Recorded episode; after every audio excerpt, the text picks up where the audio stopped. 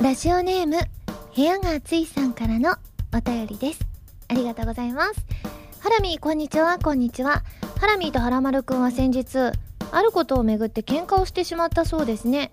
お二人とも喧嘩をしてしまうイメージがありませんが、一体どのようなことをめぐって喧嘩をしてしまったのですか？もしよろしければ教えてくださいということで。そうなんです。先日、喧嘩をしちゃったんです。それは、LINE のねスタンプをねはらまるくんと一緒に案を出し合いながら考えていたんです。でもはらまるくんがね前へ前へ出ようとするんです。主に自分が9割移って私が1割見切れてるぐらいの勢いだったりするからそういうのは良くないと思うよって言ったらみんな僕のファンだからっていう風に言ってくるんです。でもこれは大事なスタンプなんだからって言って大喧嘩してしまいましたね。ということで今週は原由美の LINE スタンプラジオ。改めましてこんばんは原由美です。原由美のまるまるラジオ略してはらまるこのラジオは毎回皆さんのお便りによってタイトルを変えるというちょっと変わった内容になっています。ということでね。あの実はこの LINE のスタンプの話なぜしたかと言いますと今 LINE スタンプこの第2弾のラフの、えー、イラストがちょっとね上がっていていくつか拝見させていただいておりましてですねすっごいいい感じなんですよ。であの今さっきオープニングで言ったみたいにはらまるくんが前へ前へ出ようとしているわけではございません。なんと今回は結構私成分の方がむしろ多いです。それでたまにこうはらまるくんがちょっと入ってるって感じだったりするのですごくね可愛いイラストをねたくさんたくさん、えー、描いていただきました。もちろんはらまるくんとの絡みのスタンプも結構ありますのでまあでもねどっちかというと私成分の方が今回ギュッと多くなっております。すごくねあの日常的に使いやすいものをさらにね、えー、研究してですね作っていただいたのでぜひね配信されたらね皆さんに使っていただきたいなというふうに思います。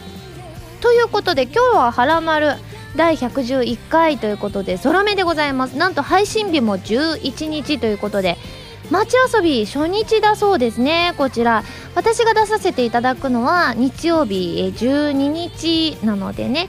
もしあのお渡し会とかもあのあったりするみたいであとステージもありますのでぜひぜひ皆さんも遊びに来てくださいね。はいということで普通歌ご紹介していきますね。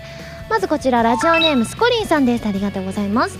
先日ハラミーのニューシングルであるクロスオーバーのインストイベントの情報が公開され早速クロスオーバーを予約してきました。DVD 付き版と通常版でジャケットの写真が違いどちらのジャケットのハラミーもすごく魅力的でどっちを購入するか店頭ですごく悩んでしまいました。クロスオーバーを初めて視聴した際低音が鳴り響く印象的なイントロそして A メロからサビにかけて一気に駆け抜ける疾走感のある曲思わず首を振りたくなるような楽曲でうおーと叫んじゃいました。フルバージョンのクロスオーバーを聴くのが楽しみです。発売日が楽しみで夜も7時間しか眠れません。結構寝てる。健康的ですね。はい。ということでね、ジャケットも公開されました。今回ね通常版と、えー、DVD 付き版でですね。まさかあのね緑色の洋服が両方とも表紙でしたっけ？いや1個ずつ違いますね。通常版の方が紫色っぽいやつを羽織ってる方で、えっと、DVD 付き版が緑色の方ということで。なのでね違った衣装の、えー、ものを楽しんでいただけるかと思いますのでですねぜひぜひ皆さんもねそれまだ知らないよって方はですねファミツー .com さんの記事の方で、えーと、ジャケットもご覧いただけます。そしてインスタイベントの情報もね今回大阪とか名古屋の方にも行かせていただいたりしますのでもちろんね東京とかもあります、えー、全7カ所ということなのでぜひぜひ皆さんも応募していただいてですねあの私の歌を聴いていただいたりあとはね楽しいおしゃべりをねさせていただきたいなというふうに思います。そろそろねお渡し会とかの方では、ね、いつも手作りのねプレゼントをお渡ししてたりするからまたネタを考えなきゃななんていう風に思っている最中でございます、えー、その他クロスオーバー絡みのメールたくさんいただいておりましてお名前だけご紹介します、えー、ルキさん、えー、怪奇滑り男さん、いさけんさん、夏目さん、くずりさん、えー、ひーさん、みのりんさん、えー、おのちさんなどなど他にもたくさんいただきました。皆さんありがとうございます。続いてラジオネームノラルさんです。ありがとうございます。ハラミこんばんはこんばんは。先日のトリニティセブン第1話先行上映会参加しました。先の気になるストーリー展開可愛いキャラクターセクチーなシーンと魅力盛りだくさんでこれからのテレビ放送がとても楽しみです。上映後の自己紹介の時須崎さんにハラマルティについて触れられた時のハラミーの反応が面白かったです。あの時はどんな心境でしたか？またあの後須崎さんに説明をしたりはしたのでしょうか？よかったら聞かせてくださいといただきました。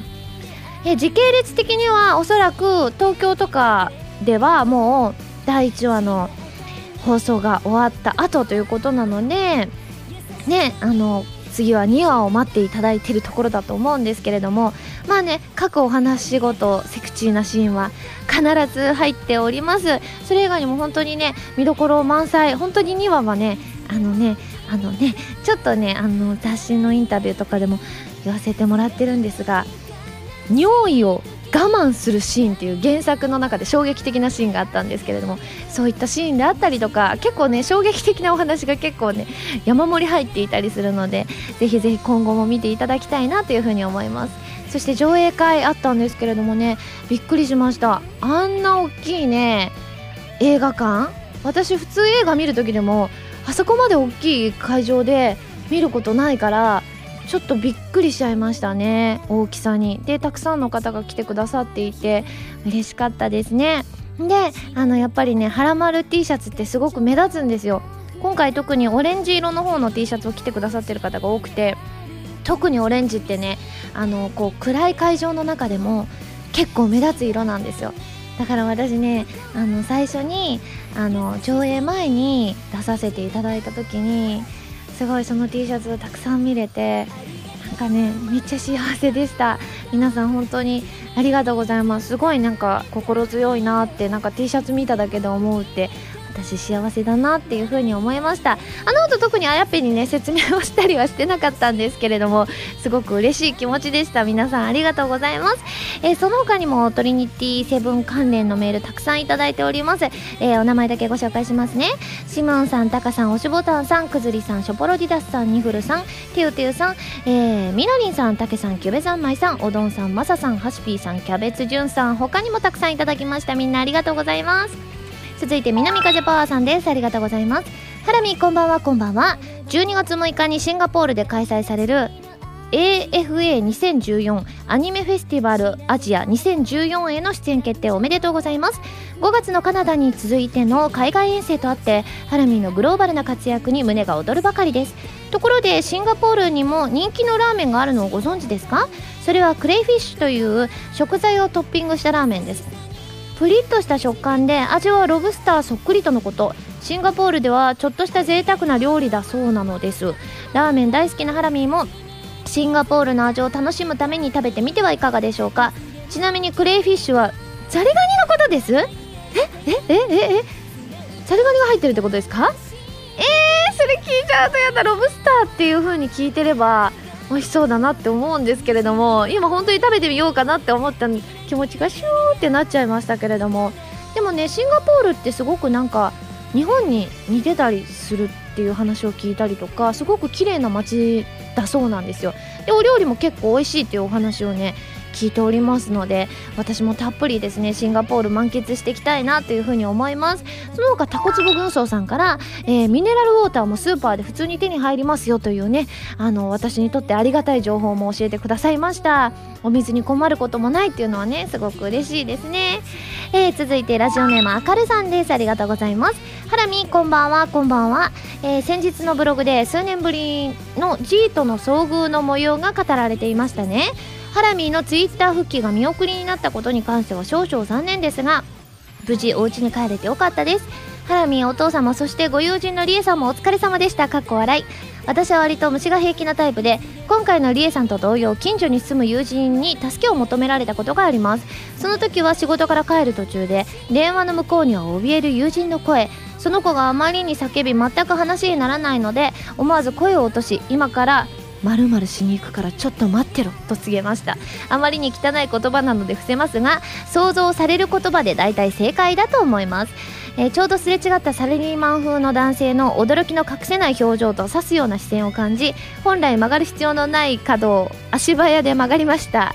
ハラミーも虫と言葉遣いにはくれぐれもお気をつけください。ありがとう。そうですよね。びっくりしちゃったんですよ。あの本当に帰ったら本当にねパッて開けたらまず玄関の下の靴のとこ見たらさささって歩いてたんですよ。でも私もう絶対入れなくてあのちょうどゴキジェットとかキンチョールとかを置いてあるのがお部屋の中に入らないと置いてなくてってことは G をまたいでいかなきゃいけないってことでしょ？まだお部屋の中にいて G がいたんだったらあの頑張って取りに行くなりできるんですけどそのあんまりね広くない玄関をで彼がいる玄関をこうまたいでいかなきゃいけないわけでしょ？彼なんでいい表現ダメですね。やつですね。そう。そう。だから私すごい怖くてどうしようと思ってそのまま閉めちゃったんですよ。であの電話してみたらあの最初リエに繋がんなかったんです。リエが全然平気なんですよ虫とか。だからよく言ってたんです。出てきたらあの来るからいつでも言ってなっていう風に言われていてでこう連絡してみたら最初は繋がんなかったけれどもあの2回目かけたら繋がって本当にね自転車乗って来てくれました。いや本当にね私本当に入れないって思ってねどうしようって思っちゃったんですよ。でもその家をね捨てるわけにはいかないじゃないですか。私だって帰りたいから基本的には家で寝たいからね。あどうしようどうしようって思って。でもねもし万が一ねそのねあの家がどっか遠くに引っ越しちゃったりするしたら私一体どうなるんだろうって思ったんです。でもその時はちょっと前に雲でしたか？なんか出た時にあのね警察官の方に言われたご自身で対処する力を身につけてくださいっていう言葉やっぱりそこが大事になってくるんだなって思ってだから次からは一旦自分で対処するように努力しようって。でそれが結果無理だったとしてもその意識を持つか持たないかっていうのはえらい違いだと思うのでだから一旦すぐにそうやって助けを呼ぶのではなく自分でどうにかできないかっていうのを一回考えるというワンクッションを入れてみようっていうのは、え今回のことですごくねあの私も勉強になったというか決意したことではありますね。いやーでもねもう出てきてほしくないですけどあれ以来怖くて絶対入ったらすぐに玄関見るようにしてるしあのなんだろう私がドア開けた時に一緒にこう入っていくことがないようにあの本当にドア開ける時は周りを注意しながら開けるようにしてます。で前以上にちゃんと生ゴミもともとそんなに置いてなかったですけど絶対に短期間でも生ゴミ置いておくとねこのやつの食べ物にご飯になってしまうから絶対に家出る前にそういうあの生ゴミ系は絶対捨てるっていうのは決意しましたね。またねブログとかでギャーっていうこともあるかと思いますが次は自分でどうにかしたぞっていうのをねご報告できるように頑張りたいと思います、えー、その他 G 絡みのこと小野内さんと星空のガーディアン伯爵さんからも、えー、メールいただきました。皆さんありがとうございます。では最後こちらハンドルネームトリさんです。ありがとうございます。ハラミこんばんは。こんばんは。突然なのですが最近寝つきが悪くなかなか眠れません。ハラミは寝つきが悪い時はどうしていますか？参考にしたいのでよろしければ教えてくださいといただきました。そうですね。最近私すごく寝つきがね特にいいんですよ。あの最近前までね1時とか2時とか3時に寝てたりしたんですけれども最近12時頃とか12時過ぎにはベッドに入ってもう寝ようって感じになるので11時台ぐらいになったらあくびが止まらないようになったりするんですよ。で休みの日でもだいたい7時台とか8時とかに起きるようにしているのですごくねこうなんだろう睡眠のサイクルがすごく良くて自然と寝られるのでそういうのがね、あのー、やってなくて、あのー、早く寝るようにして朝早く起きるようにするとかで改善するかもしれないんですけれどもそれでも寝つきが悪いっていう場合は私夜にストレッチというかあの腹筋は毎日やってるんですけど腹筋背筋最近なんだろうなあの腕立ての逆向く腕立て伏せみたいなあるじゃないですか。あの二の腕に効かせるようなやつ。あの自分のあの座りながら自分の後ろに手をやついてあのこう手を腕を曲げていくっていうやつをやってるんですけれどもそういうのとかも最近やってたりするのであの案外ストレッチとかすると寝やすくなるって話は聞いたことあるのでぜひぜひ鳥さんも、えー、まねっこしてみていただけたらなというふうに思います、えー、その他ですね浅はかさんからも普通お題いただきました。皆さんメールありがとうございます。それでは最初のコーナーに行きますよ。でもその前に CM です。どうぞ。原由美のビフスシングル「クロスオーバー」が2014年10月29日に発売されます。タイトルチューンの「クロスオーバー」は初のノンタイアップ楽曲です。カップリングの「 Dear Blue Sky はプレイステーション3プレイステーションビータ用ソフト「この大空に翼を広げて」クルーズサインのイメージソングになっています。DVD 付き版にはクロスオーバーミュージックビデオも収録されています。皆さんぜひ聴いてみてくださいね。こんばんは原由実です。ゲームやエンタメの総合情報サイトファミツー .com では私のアーティスト活動の情報をどこよりも早くお届けします。もちろん「はらまる」も配信中ですよ。ブログの更新や予告映像の配信も行っていますのでぜひチェックしてくださいね。弓手段。このコーナーは全国各地の名産などを私原由美が実際に食べて皆さんに広めていくコーナーです。今回も名産をいいて最大で星3つまでで採点させていただきたいと思います。それでは今回の名産をご紹介します。今回メールをいいておりましてこちらお台場イケメンさんからいただきました。ありがとうございます。え今回原さんにご紹介したいのはアリス海運動さんの生レモンパンですといただきました。ということで今ねあるんですけれどもこちら創業大正12年と書いておりましてかなりすごい老舗のお店となっております。はい開けてみたいと思います。もう見た目はね普通のパンって感じですね。普通のパンって感じです。これどうなんでしょう？生レモンパンって想像つかないですね。中にレモンが入っているのかレモン風味なのか。ではでは。ほいただきます。うんなるほど。ちょっと待ってね。中にレモンのねあのペーストみたいなのが入ってる。あレモンのクリームだそうです。ちょっとまだそこに到達してないのでもうちょっと食べますね。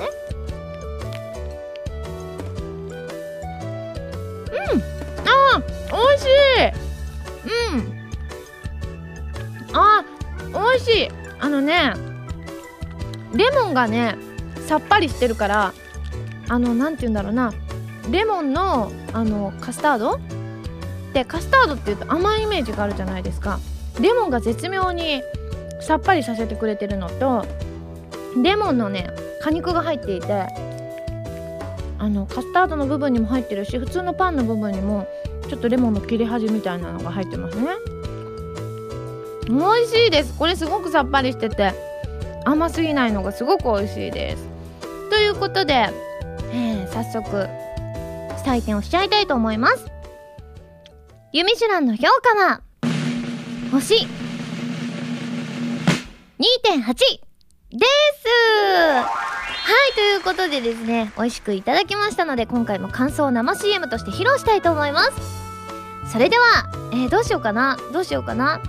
レモンパンって言えば私なんかねオリジナルキャラをね生み出したくなっちゃう。じゃあオリジナルキャラを生み出しますね。CM スタート!私レモンパンナちゃん。お腹が空いて元気がない人には私の顔を少しあげるの。悪い人にはレモレモパンチをお見舞いするの。あなたはどっちが欲しい？アリス海運堂の生レモンパン。はいということでですね私はあのメロンパンナちゃんあ名前出しちゃいましたけども正直ねあのちゃんと見たことないんですよ。あのその作品自体を。あのもちろんキャラクターは知ってるんですけれども。いろいろね想像でねインスパイアされてオリジナルキャラクターを生み出させていただきましたが皆さん CM いかがでしたか？このコーナーでは全国の名産情報を募集しています。名産を送りいただくのではなくどこの何が欲しいかといった情報をメールでお送りくださいね。以上「ゆみしらん」のコーナーでした「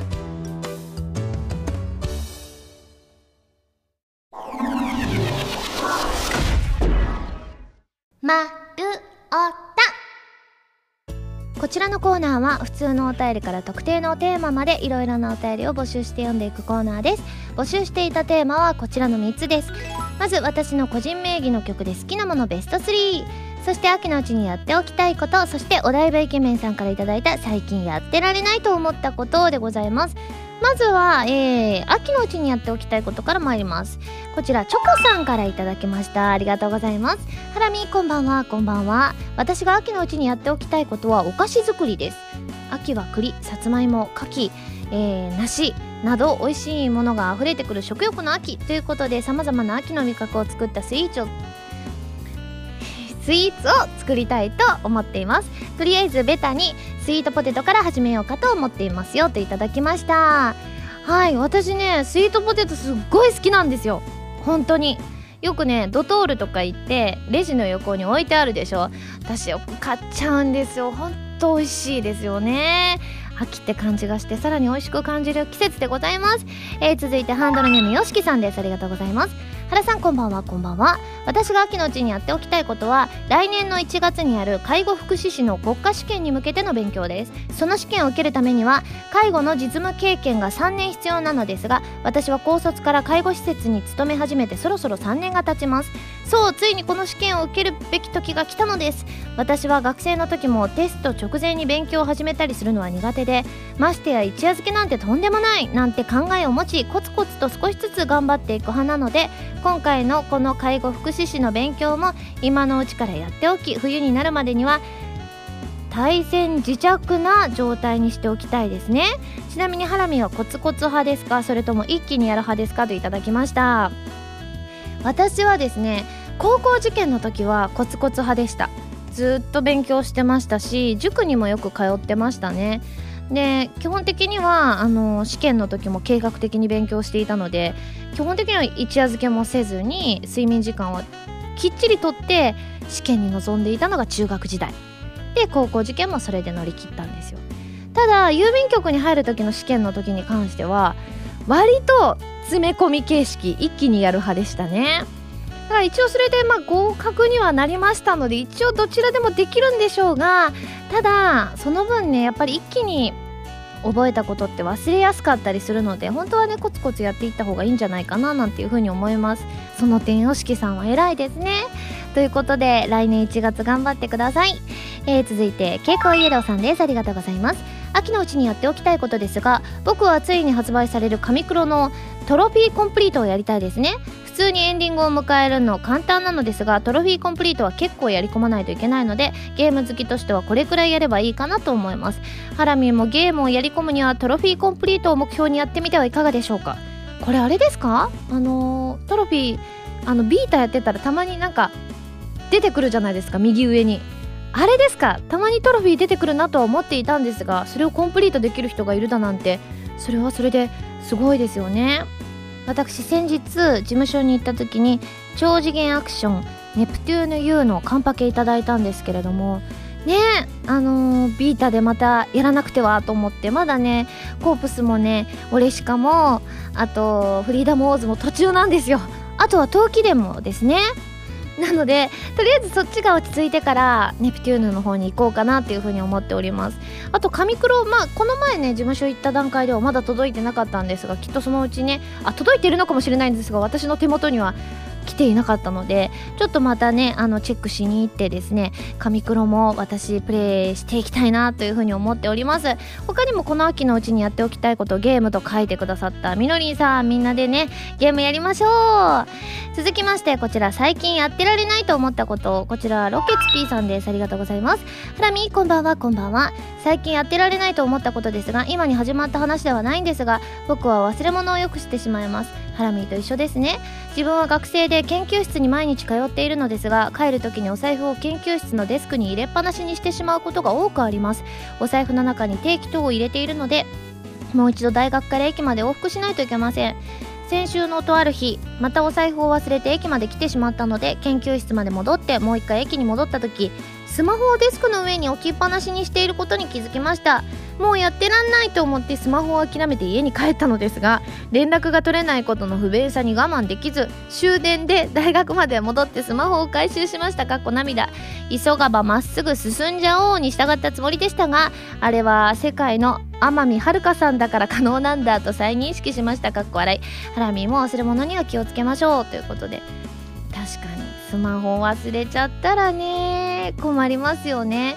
私も家にスマホ忘れてしまってあもういいやってそのまま行くことはあるんですけれども外にスマホをね忘れちゃったらちょっと心配にはなっちゃうかななんていうふうに思います。私もね忘れ物魔なので、えー、気をつけたいと思います。続いて熊川 P さんです。ありがとうございます。ハラミこんばんはこんばんは。最近やってらんないと思ったことそれは寝坊です。大学が始まり今期はとっても朝から忙しくなったのですがまだ夏休み気分が抜けていないのか朝起きて時計を見るとはるかに起床時間を過ぎていて絶望することが多いです。堕落した自分にやってられない気合い入れ直しますといただきました。まあ、先ほどね私ちょっと言ったんですけれどもあの早く寝るようにしてからなんと6時台とか7時台に自然と目が覚めるようになったんですよ。だから熊川 P さんもなるだけ、えー、早寝を意識すればおそらくね寝坊もなくなるんじゃないかなと思います。では最後こちらりょうさんです。ありがとうございます。最近やってらんないと思ったことは買い替えの多さです。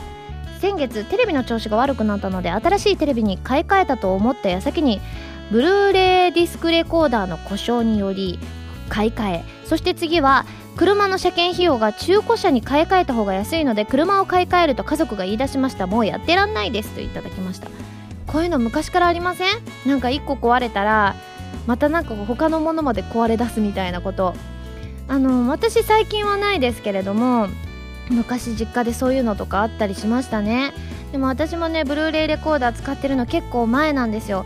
あの状況と同時に買ったのでもうね26年67年使ってるのかなだったりするのでそろそろ壊れそうで怖いですまあでもねあのー、まあ古い分のを使ってる分ねきっと今買い替えるとねいろいろな機能が追加されてて感動があるんじゃないかなっていうのはちょっと楽しみではありますねでは最後えー、と私の個人名義の曲で好きなものベスト3参りますねまずこちらハンドルネームムッツリーニさんですありがとうございますえー、ハラミー名義の好きな曲ベスト33位プレイスオブマイライフ2位花火1位 Spiral Moment です。日本橋ストリートフェスタのライブで聴いてから気に入った曲ですということで。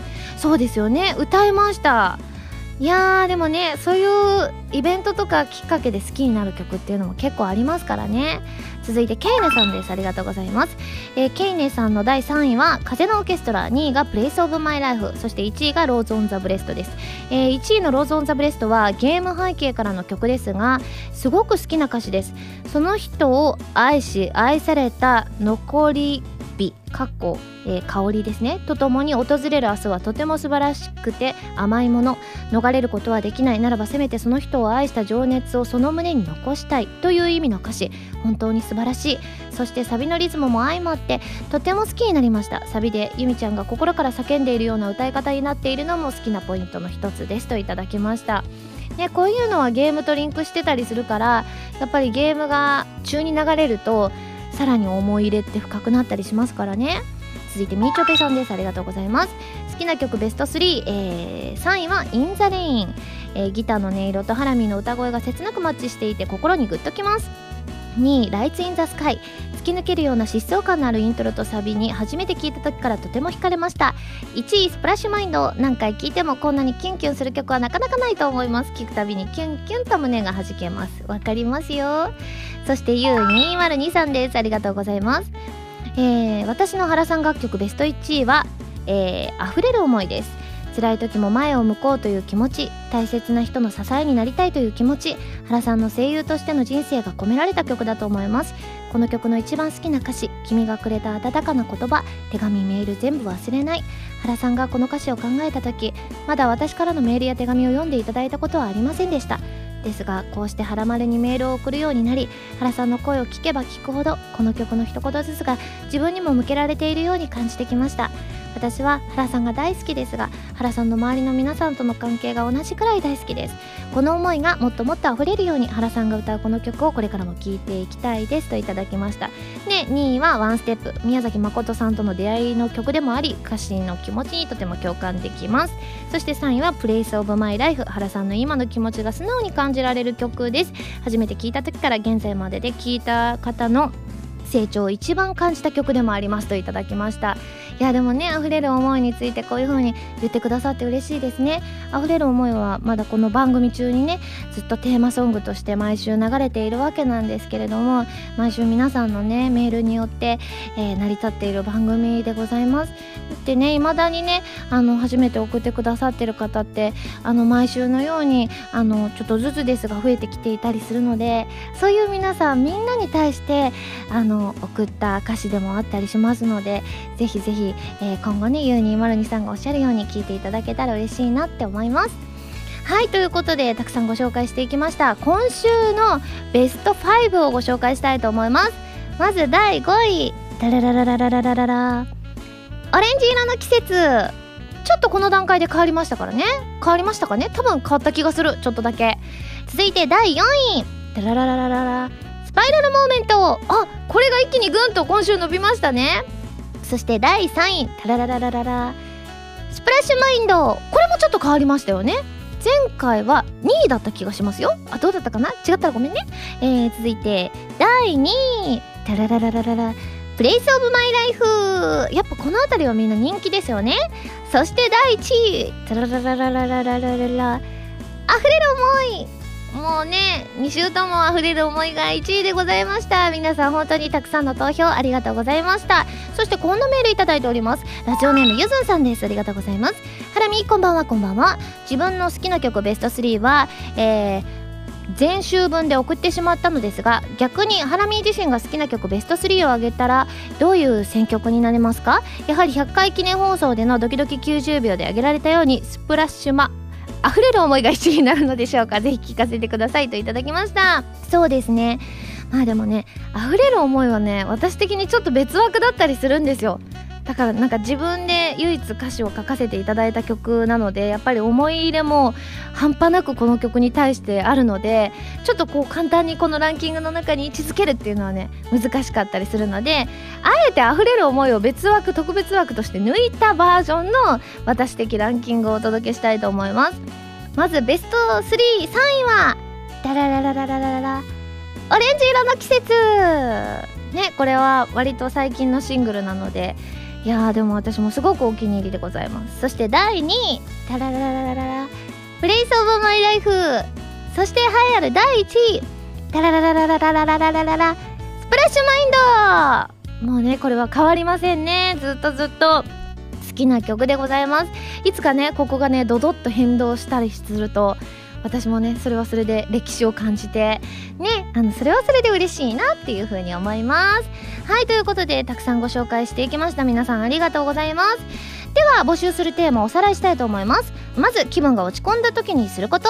そして人に自慢できるちょっとした特技。そして YOSHIKI さんから頂いた私に言ってほしい早口言葉でございます。えー、あとはこれをテーマにしてほしいというテーマのネタも募集しています。丸太ではテーマのお便りからそれ以外のものまでいろいろなお便りを募集していますよ。どしどしご応募ください。以上丸太でした。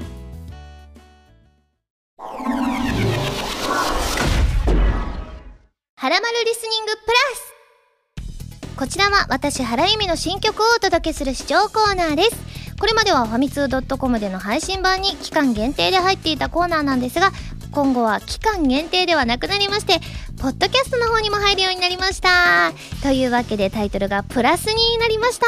ね、あの、クロスオーバーもお届けしたんですけれども、えー、今回お届けするのは10月29日に発売されるフィフスシングルクロスオーバーから、ディアブルースカイをお届けしたいと思います。それでは聞いてください。ディアブルースカイ。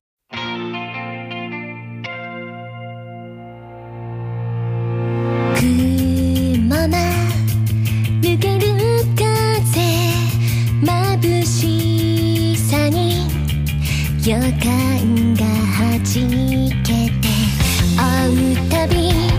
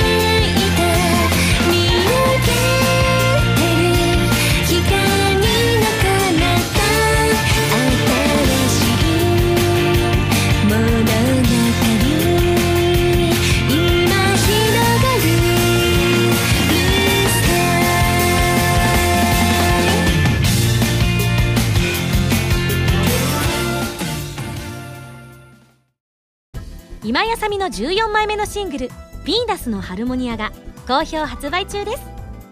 タイトルチューンの「ヴィーナスのハルモニア」は超次元アクション「ネプテューヌ U」のオープニング曲になっています。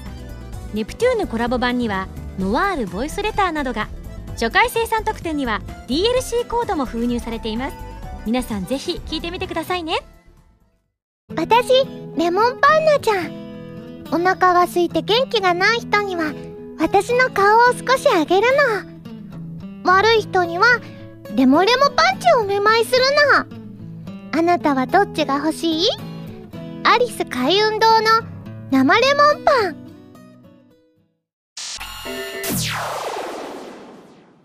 ピックアップファミ通ニュース。このコーナーは「はらまる」を配信しているファミツー .com に掲載されたニュースを私原由美がお届けするコーナーです。今回ピックアップするニュースはこちら。角川ドワンゴ経営統合記念会見が開催。新規キャンペーンやニコニコ久々の新サービスニコキャスも発表。2014年9月30日東京ニコファーレにおいて角川ドワンゴ経営統合記念会見が開催された。ということでございまして。ねえ会社が統合した経営統合したっていうことですけれどもすごいどんどんどんどん大きな会社になっていきますけれどもまあこのね経営統合をですね、えー、記念してですねあのいろんなキャンペーンもしてるみたいで私もねなんとこのね経営統合についてまあ日光生でですねコメントが流れたと思うんですがおめでとうございますみたいなコメントもねアイマスの中でさせていただきました。でねあのたくさんのねキャンペーンがあるんですって。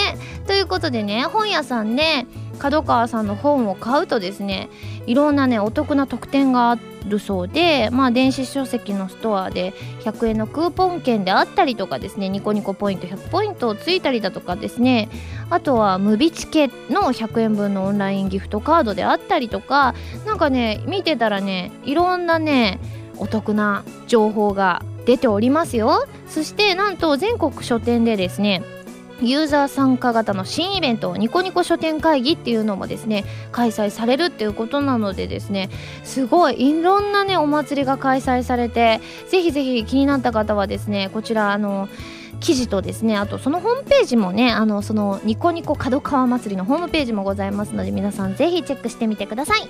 以上ピックアップファミ通ニュースのコーナーでした。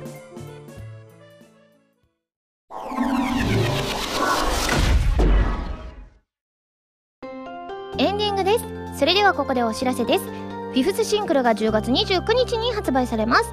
タイトルはクロスオーバーでカップリング曲は「DearBlueSky こちらはプレイステーション3プレイステーション B 対応ソフト。この大空に翼を広げてクルーズサインのイメージソングとなっております。ご予約をぜひぜひお願いします。番組では皆さんからのメールを募集しています。普通歌はもちろん各コーナーのお便りもお待ちしています。メールを送るときは題名に各コーナータイトルを本文にハンドルネームとお名前を書いて送ってくださいね。メールの宛先ははらまるのホームページをご覧ください。次回の配信は10月18日土曜日になります。それではまた来週土曜日にはらまる気分でお会いしましょう。お相手は原由美でした。バイバーイ。